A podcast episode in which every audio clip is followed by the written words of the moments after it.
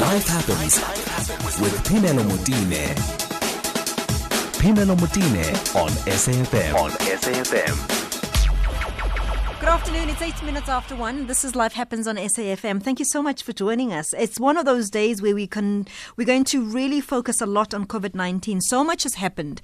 So we're really dedicating this particular show on all your questions and, and trying to get as many voices as possible, those living with COVID nineteen, doctors, various doctors to give us their take, because really we are at that point where Gauteng has been called now the new epicenter. Lots of things going on. I'm also going to give you some details for people people who are able to test for free and where those centers are. So it's going to be primarily dedicated to COVID 19.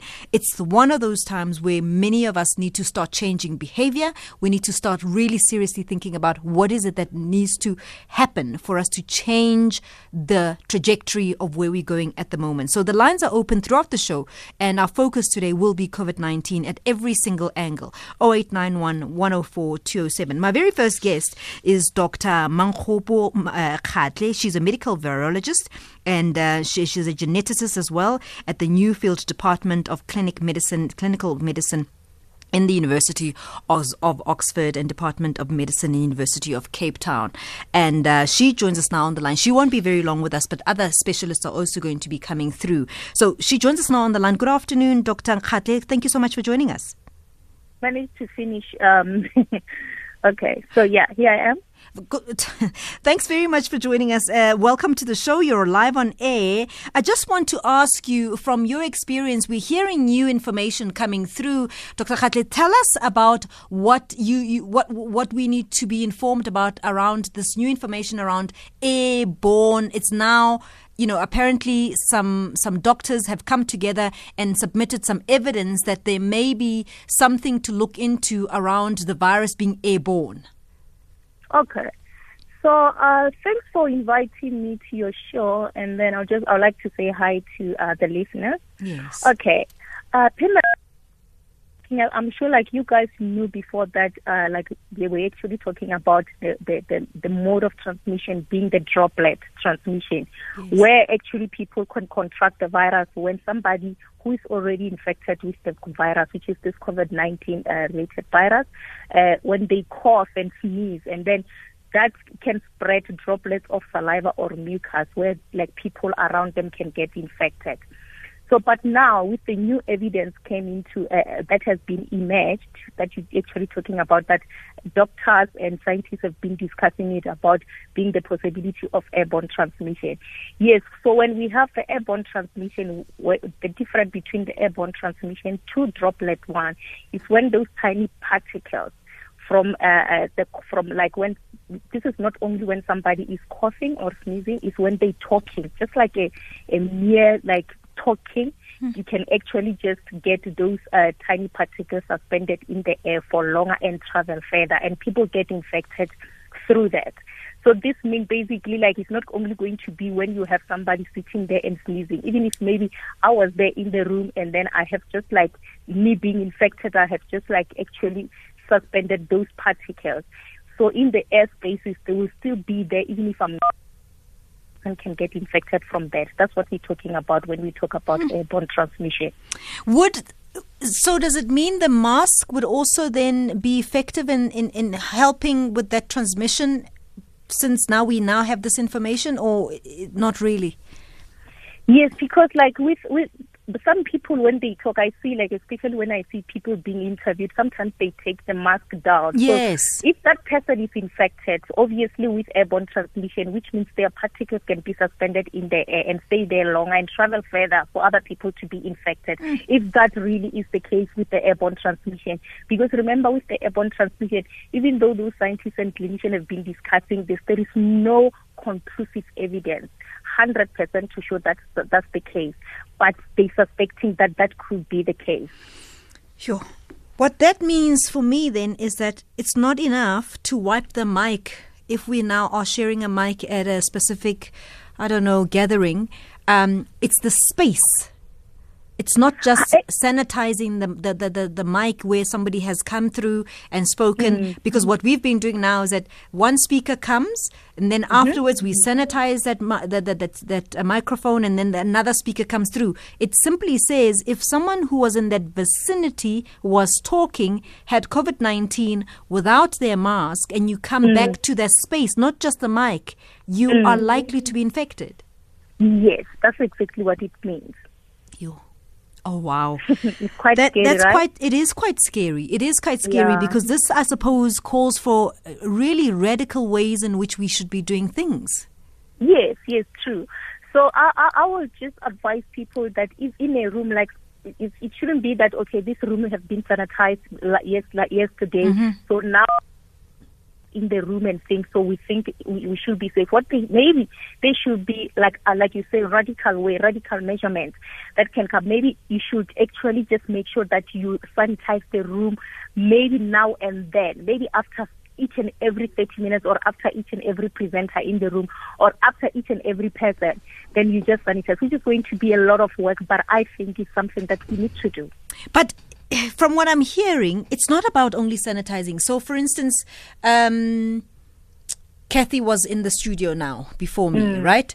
D- does it mean uh, what else could i do to to safeguard myself? Because the space is the same space. So we've sanitized the entire equipment and everything but we are now at a point where we're discussing the space and the particles in the room So tho- that's what I'm saying. It's going to be difficult unless if we have like a radical measurement where maybe somebody can come with a like not just only sanitizing, maybe Yes. some some some uh, some spray that they can actually spray the whole room to actually neutralize the virus if it's there.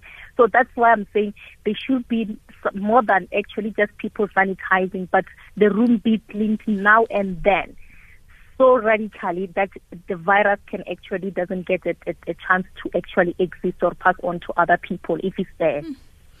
It's. i mean are there are there things that we can use to cleanse the air I so in terms of that's a very actually that's a very good question. So in terms of cleaning the air, I think they must be like they because like now there are a lot of things that are being done uh, where they will come and then just fumigate the whole uh, room. Yes. So they do have that kind of technology. So we do have that, but it's gonna be expensive. That's what I'm saying.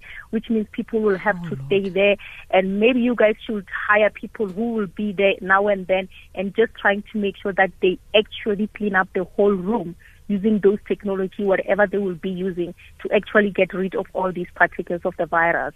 This is quite something. Um, let's talk to the symptoms that apparently the, the, the, virus is mutating in a different way, and people are seeing different types of symptoms. So, and and actually, some uh, symptoms that we thought would be the primary, um, you know, indicator that somebody has got the virus are no longer the indicators. So people are saying they they're getting sick, but they don't have a temperature. They have instead they're not even coughing. They have a tummy ache. Yes, you know what? In terms of the virus, it will depend from one person to another. So, like the symptoms, actually, they talk like you having a fever, which is why now when we go to the shops, and then they will take our temperature to say if maybe somewhere somehow I have a high temperature, and then coughing and shortness of breath. But now there some there are other uh, uh, symptoms like runny tummy as well, and then some people losing kind of like uh, t- they don't feel they don't taste. You know, like when you have that Yeah. that sort of like tasting food, you don't have that taste capacity anymore. So those are kind of other uh, uh, kind of uh, symptoms that you, you can see when you're infected. But some other people, like I say, like it, it just depends from one person to another. Some people they don't even show any of those symptoms. It's quite a very difficult uh, uh, thing, really. There's a lot to ask. There's a lot to ask. And I mean, I I know you don't have much time, but I mean, from all that we've now discovered in the past, I, I think this is what, 48 hours? what concerns you the most? You mean for myself? Yes. Actually what concerns me the most is the one of airborne uh, transmission. Because if you think about the airborne transmission, which means we're in trouble. If if if we have that, that means the whole population is going to be affected, and it's going to be very difficult to prevent that. If you think about it, Phemelo. So that scares me. So I, I even thought, I actually for a very long time I thought about this airborne transmission, just looking at the way like we have so high infection rate, infectious infection rates. I mean, think about the whole world. We're nearly having 12 million people infected worldwide. That's quite a lot, a big population. So if it's airborne, it's, it's just going to be trouble for us. But I think if we follow the, the protocol, all the, the, the, measures that we that have been recommended by the uh, WHO and our Department of Health, I think we can do it. Together we can do this. We shouldn't be scared. We should mm-hmm. become strong and then continue doing the best that we can.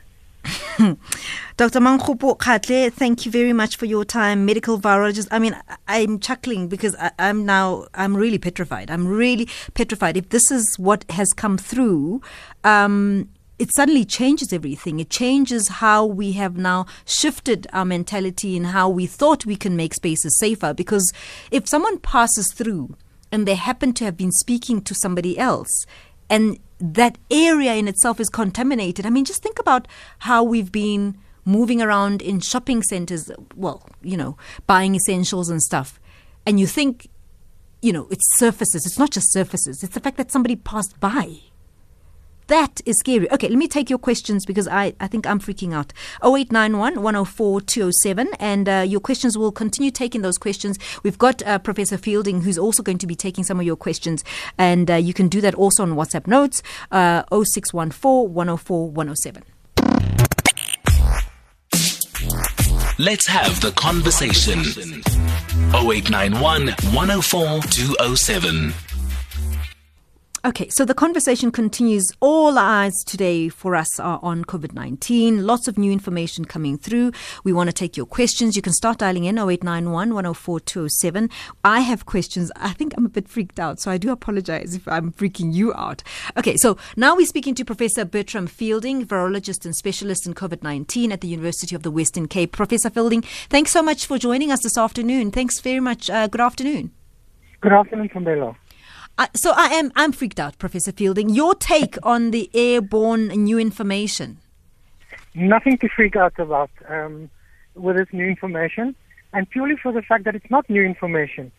If you look at studies um, reported right at the beginning of this pandemic, um, re- some researchers were actually reporting that this virus, yes, can be transferred via large droplets from the nose and mouth, and they also spoke about smaller droplets uh, in which these viruses can be found that can stay suspended in the air. That is a process called aerosolization of the of the virus. So the virus are found in aerosols, uh-huh. and that is nothing more than, than smaller droplets. So we've seen this for the six other human coronaviruses. I think the confusion has set in with the WHO saying that there is no significant evidence that this plays a significant role in the transmission of the virus. Um, and I think with, with the, this group of researchers now coming out and saying, hang on, maybe the role of this is significant, I think that is where the confusion um, comes about. So, how come they feel that maybe the role is significant and you don't feel the same way? You know, so if you look at, at SARS and MERS, uh, the previous outbreaks of, of coronaviruses, um, it's always been known to be an issue, but it's been a, a huge problem in medical settings. And in medical settings, um, airflow is of a very particular nature. So, you know, air is filtered and there's no flow from outside, etc., etc. So it's been shown and reported for other outbreaks, and even in this outbreak, in this pandemic, that in the medical setting, it is a problem in small spaces. So if you're in a, in a bigger, well ventilated space, the risk is still much, much smaller than direct transfer from human to human biologic droplets. So, in a, in a, in an area where um, maybe the, the, the area is the space is a little bit small and there isn't proper ventilation, so windows are not open, how long would that air need to be purified? So, so that's exactly the, the debate I think now that that is causing all of the all of the, the, the scare and the confusion. So if you look at some of the, the non-COVID studies where researchers have looked at um, aerosols in the air uh, and how long they can they can stay suspended almost anything up to eight hours. So we do not know whether this is similar for, for COVID yet, but I would not be surprised if you could have aerosols with COVID anything from, from two hours to about eight hours in a poorly ventilated small area. What is also very important to remember, studies have been very clear uh, since 2003 that these viruses lose their inact- uh, become inactive very fast due to environmental um, conditions as well. So temperature, humidity, uh, whether there's a wind, whether there's airflow, all of those would impact on the on the viability of those viruses in the aerosols as well. So it's really a very complex uh, phenomenon, and it's not as straightforward as the the virus now hanging in the air, waiting on somebody to come along. And I think the the, the biggest measure against the aerosols is still your mask, a, a good quality mask that is used in a proper way. That is still the, the best way.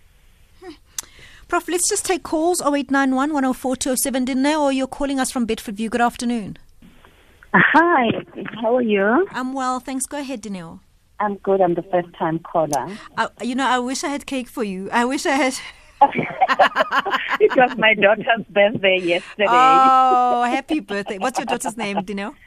Uh, Pindile. Oh, happy birthday to Pindile. Please tell her we said happy birthday.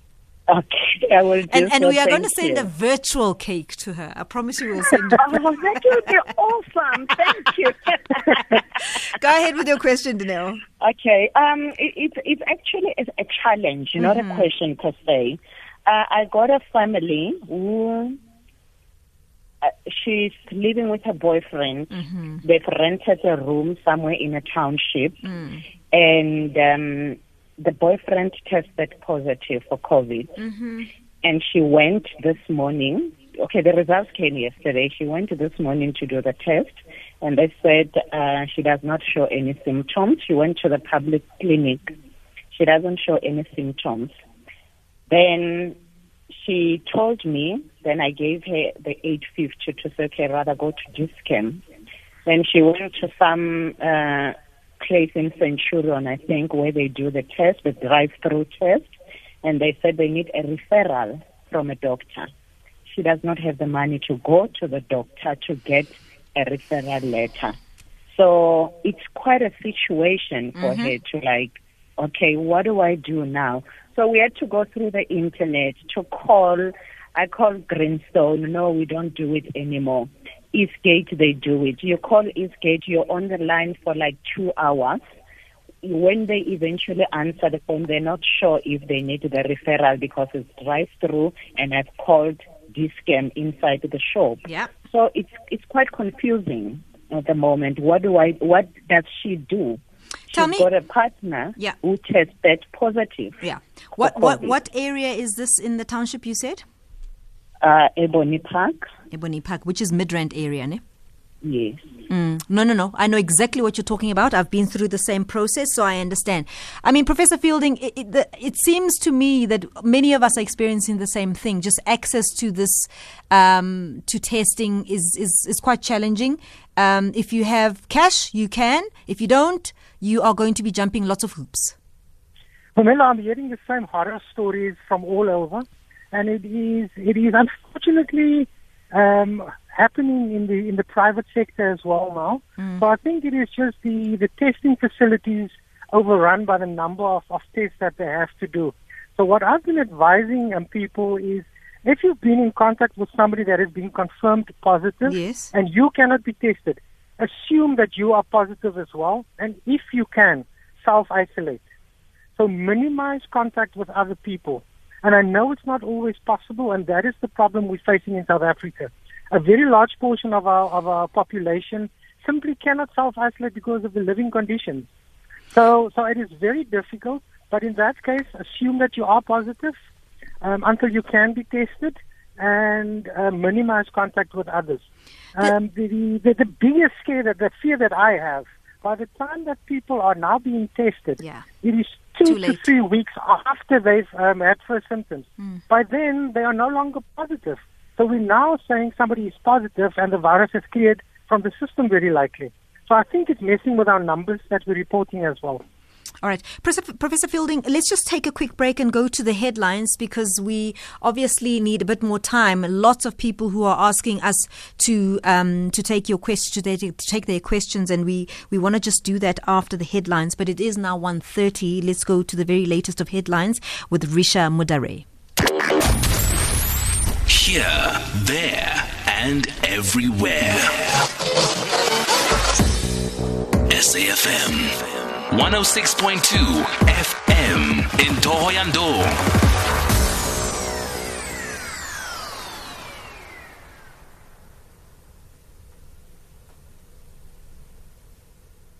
Good afternoon, ladies. My name is Leon and I'm from Hout Bay, Cape Town. Uh, I think we will never have an impact on this COVID 19 one. It's a strange disease and we haven't had enough research on it and the various treatment or a pro, pro, or, yeah the various treatment that we are using seems to not working. And I would believe more or less uh, education. And if I'm talking already about education physical education because you you will have some areas where our people are still working without a mask doesn't have a concentration or doesn't give attention to this so I would believe more ground level education uh, on the virus and how to prevent it because we are heading for a really, really very big storm with this COVID-19. I really think that the panic that is gonna that is being created now by what the scientists are working on finding is a little bit premature because the findings are not conclusive as yet. So they, they don't really know whether this virus is airborne yet.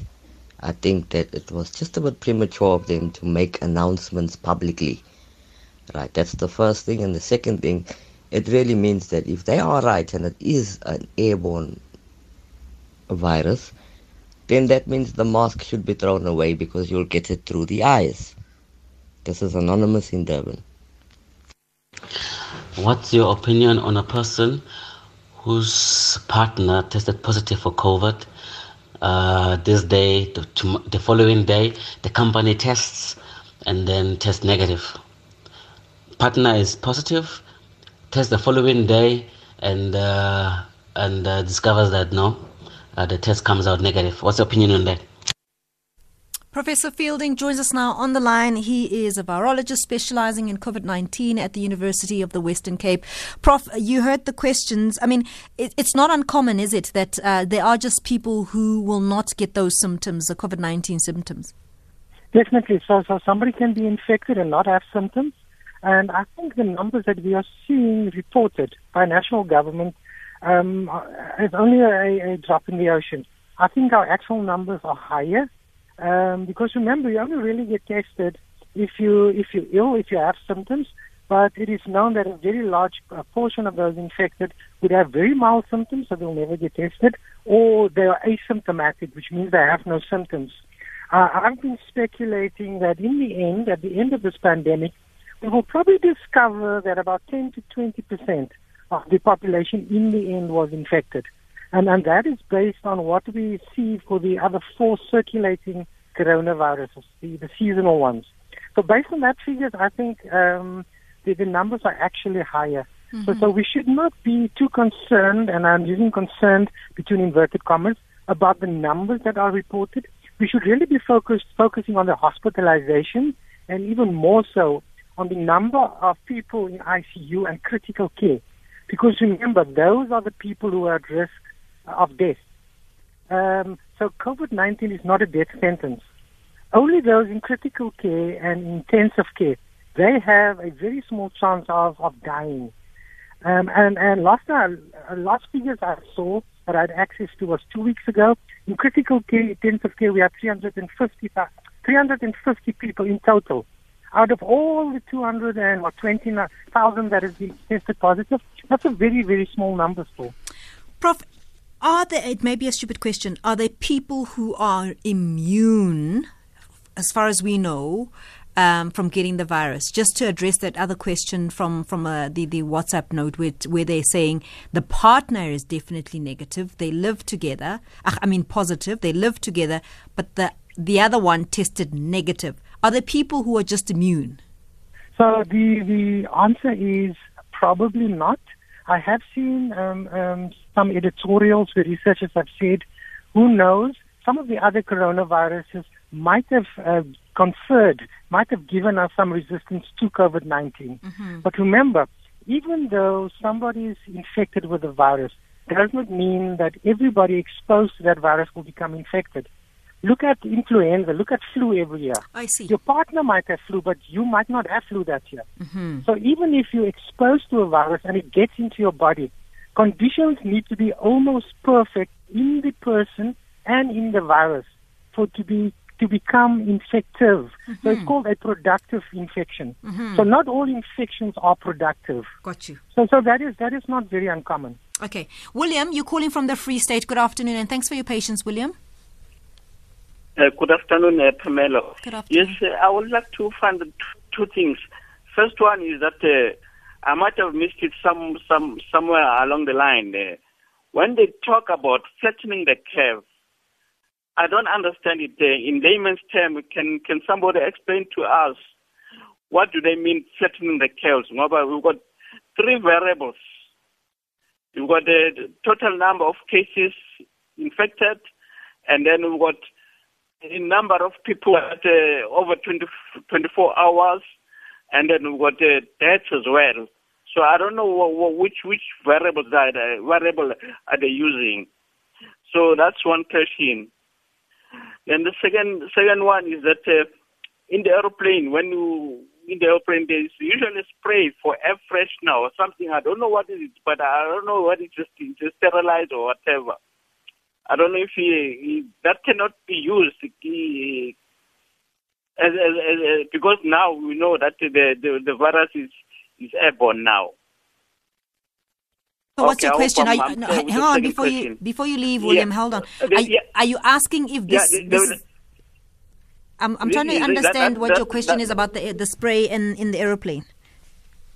Yeah, we- you know, when we, during your talk with the first uh, doctor that was there, I'm thinking that that that that that that thing that they normally use, you know, in this, is they, they usually spray into the air. Mm-hmm. So is that not a ster- ster- sterilized of some sort or whatever? Of the air. If somebody knows about that, yes. All right. Thanks very much, William. Prof, uh, you. Um, I don't know if you heard all the questions. There were two questions there. So, so let me let me take the, the second question first. So I think the caller is speaking about the air disinfectant spray that they use on certain international flights. So remember, I think we need to be very clear. When these researchers, when we are saying that this is an airborne virus, we are saying that the virus is found in tiny droplets that can stay suspended longer in the air than the bigger droplets. So remember, the smaller something is, the longer it can float in the air. Mm-hmm. This is what we mean by airborne. Mm-hmm. So any disinfectant, even if we spray it, it might kill on contact. But if somebody coughs or sneezes, those minute droplets could be expelled into the air again. So the biggest problem with with uh, f- with flights is the confined space that we're in, and people not being able to adhere to social distancing or physical distancing. That's the problem with the flights as well. Um, so errors, uh, the, it does not mean that these, these viruses float on their own. They are found in these tiny droplets. Flattening of the curve. So this curve is is to, to, to simplify it, it is essentially how many infections do we get nationally or in a province in a particular day. So when they say, when the government or medical personnel are saying they're flattening the curve, they are trying to minimize the number of infections that we are finding in when we test per day. So if we have a thousand and we say, please uh, lock down, now we have 500, the curve would then be spread over a longer time. So it is really a, a, a graph that is plotted with the number of infections that is seen in a particular day over the time. So that's really what the curve is. So flattening the curve is taking the number of infections and spreading it over a longer time. So before flattening a curve, you might have a million infections within a month. If you flatten the curve, you now have a million infections over two to three months. That is really what flattening the curve is. All right. Robert, you're calling from Pretoria. Good afternoon, Robert. Good afternoon, Tumelo. Thank you so much for the lovely job you're doing as frontliners in disseminating the information to the public. Thanks, Robert. Thank you so much. The comment I have on the on the COVID being an airborne is just to encourage each and everyone that we are all exposed to the coronavirus. And we just need to take precautions to detoxify our bodies, to take as much immune boosters as we can so that we can fight this uh, uh, unseen enemy. That's number one. Number two, if you can engage with the authorities in the Ministry of Health, Phemelo, and verify on the number of graves that have been prepared. It's 1,500. Is it 1,500 graves? Mm-hmm. Not 1 million? No, 1,000. We are speaking about Gauteng, eh? 1,500 in Gauteng. 1,500 graves. In, but in it, Gauteng. It, in Gauteng. In Gauteng. This is a yes, Gauteng mission, yeah. My issue now is if we have got a, a, a death rate of less than 4,000 countrywide, is it really necessary to have those graves? And also, I understand there was a tender awarded towards the grieving of, uh, digging of graves. How can we have a tender for graves when the government is asking for volunteers to work in the Nasrec COVID hospital? So if you can engage with the authorities so that they can verify on that one. Thank you, Phemelo. Keep up the good work. Thanks, um, Robert. Prof, I think I, wa- I want you. Br- I won't bring you into the politics, but the, the numbers. Uh, when you look at the numbers, is it necessary to have 1,500 prepared graves uh, when we look at the, the number of deaths that we've seen so far? I don't. I don't think yet. But remember, government has to work on numbers and predictions, and and I think government needs to earn the uh, on the side of caution, and they really have to prepare for a worst case scenario. So remember, at the start of this outbreak, there were calculations that said we would see 100,000 deaths in South Africa. Media neglected to report that, that those were worst case scenarios with almost everybody being infected and a high death rate as what we see internationally. This is not what we see in South Africa. So it is really preparing for worst case scenarios, in my opinion. John, you're calling from Mpumalanga. Good afternoon. Good afternoon. How are you, Phemelo? Well, thanks. Thanks for calling, John. Good, good. Um, I'm from Durban originally. Mm-hmm. Uh, for the past two weeks, uh, my uh, girlfriend's grandmother was not feeling well. She had all the symptoms, and uh, she took antibiotics. She rested. She's about 72 years old, Mm. And um, her grand uh, her grandson last week tested positive. NICD came and, and, and, and took him away. And uh, two days later, they came back and they tested the family. My girlfriend uh, didn't want to take the test. Now, I've been in contact with uh, my, my girlfriend Mm. last week, and I'm not showing any symptoms. On Monday, I had a, a little runny tummy, and uh, that, that's cleared. Uh, that's cleared now. My concern is that I'm away on business. I may infect other people, so I'm, I'm, I'm really, really, really, really worried now. What to do? Should I go test, or is it clear that I'm not? I don't have any symptoms now, as we as we speak. Prof. So, so please, I have to give the disclaimer, I'm not a medical doctor. So I can purely base on the research that I know of. Remember that diarrhea is one of the symptoms, and it is recorded, it is reported in more and more patients. Even in patients who have um, very low-grade fever, in, in those patients, um, diarrhea has been reported as well. As I mentioned earlier, you need to speak to your GP, and if your GP can ensure that you are tested, be tested. Um, however, uh, tested, testing has been limited to a very particular um, group of, of people at the moment. So the advice that I normally give people that would ask me is, if you've been in contact and you have any of the symptoms, then before you see those symptoms, while those per- while that person is waiting on the outcome, self isolate um, and treat as though you are positive. But obviously, it is not always easy for everybody. So my best advice to you would uh, you need to speak to your, to your GP, please. And before you see your GP, uh, do things that you would do as though you were you you see yourself as positive. I mean, you, Uh, you, I've been- your concern. Um, of, of whether you should get tested, you said you had a runny, runny tummy. Yeah. Was there a reason why your girlfriend didn't want to get tested? Uh, no, she said she, it may stress her, so it, it's fine. Yeah. She'll start isolate till she comes back. And she, she, doesn't have any symptoms as we speak. But you then went on a business trip. Sorry? You went. You are now on a business trip. Yeah, yeah, yeah. I've, I've, been, I've been taking precautions. I haven't been in contact with anyone. Uh-huh. I hope you're wearing a mask. I've got a mask. I've got sanitizer in the car. I've got uh, disinfectant wipes. I keep my distance. And I've, I've been taking precautions. And I've been, and I've been taking my temperature every morning. It's been uh, 36 point, uh, 35.1, 35.5. It's been very, it's been a high temperature reading.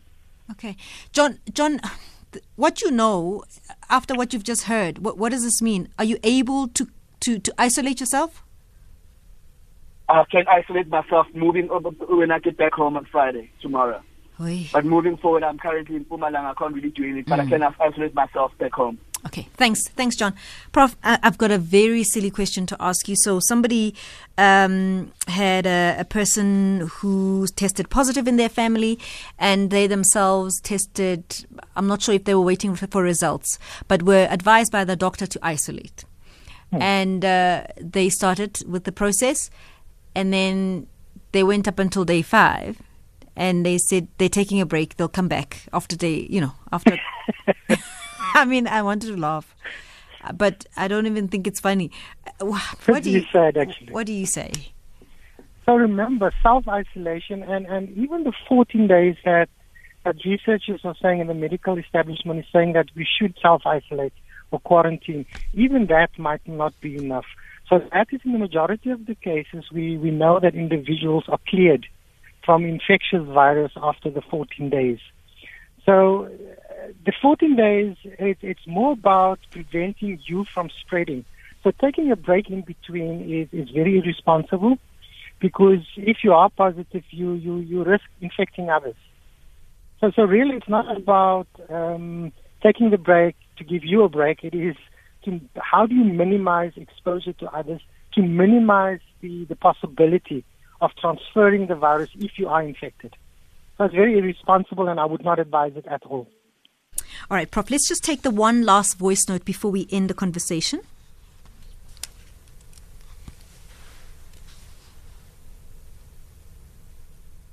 Uh, good afternoon, Phemelo. Uh, when I look at this uh, coronavirus now, because it's an airborne now, and also now this means now we are really facing difficulties. I was just thinking, like, since people it's difficult for the people now to wear the mask, uh, can't they just maybe produce some spray, maybe sprays that can just be sprayed in the mouth to kill them germs, even if it's for temporary, or maybe some sweet that can be eaten that that can also like, create some germs, maybe in the in the saliva or something like that. And the second thing, I was also thinking that maybe they can produce the mask for the eyes now, because uh, we have mask for the nose and the mouth, but for the eyes, what about the eyes? Thank you, Zed Purukana. Hi, Phemelo. So, if the virus is airborne versus the um, announcement the Minister of Health just made that companies are not obliged to test all their staff. So, hypothetically, if Bongi came to work, had a coffee today in your presence, but you were social distancing, this thing is now airborne. The following day, tomorrow, you hear that he's tested positive. What does that mean for you? What does that mean for anybody else that would have entered that space that he was in? Thank you. Professor Fielding? So the WHO is still very clear that it, that it takes a prolonged exposure to infectious material. Um, the, the concern is small, poorly ventilated areas. Outside, um, it should not be a problem. I should not say should not be a problem. It is an extremely, extremely small risk because remember the virus is almost diluted outside. You have wind currents, you have UV light, you have humidity, uh, temperature variations. So outside the risk is very, very small. The only settings where this have been proven to be a huge problem has been in medical settings because airflow is very well regulated. I mean, there have been one or two studies in restaurants and in places of worship, uh, but that has not been confirmed yet. And it was very much to do about physical distancing was not adhered to and the masks um, not being worn. So, in my opinion, um, the, the measures that we still have in place, the mask, good respiratory practices, um, washing of hands, do not touch your face, those are still extremely important because once again, the only difference between what these researchers are saying now and, and what the WHO has said previously is that the viruses are now also associated, it's also found with tiny droplets that can float in the air longer compared to the bigger droplets that would fall to the ground and to surface faster. So continue with the with the measures of, of self protection and, and look after those who are at greatest risk, please. Professor Fielding, thank you so much. We'll keep in touch and uh, we'll probably speak to you again next week. Thank you, Phemelo. Professor Burtram Fielding is a virologist at the University of the Western Cape, and uh, she he was just uh, giving us an update on what they now really I suppose they they they they're all thinking through because there was a group of scientists who've now submitted um, to the World Health Organization saying that they there's enough evidence from where they're sitting that this is now airborne. But more details will come through as as they go through and c- comb through some of the evidence that has been presented by the World Health Organization. A cause for concern there, and I, I know that um, a lot of you are saying no, it's premature. But I suppose if any information comes through, we need to to take heed of that. Um, otherwise, we'll all be saying they didn't tell us, right? So um, it's up to you how you want to treat the information, but it's important for us to to disperse that information and make sure that all of us are better informed as the information comes through.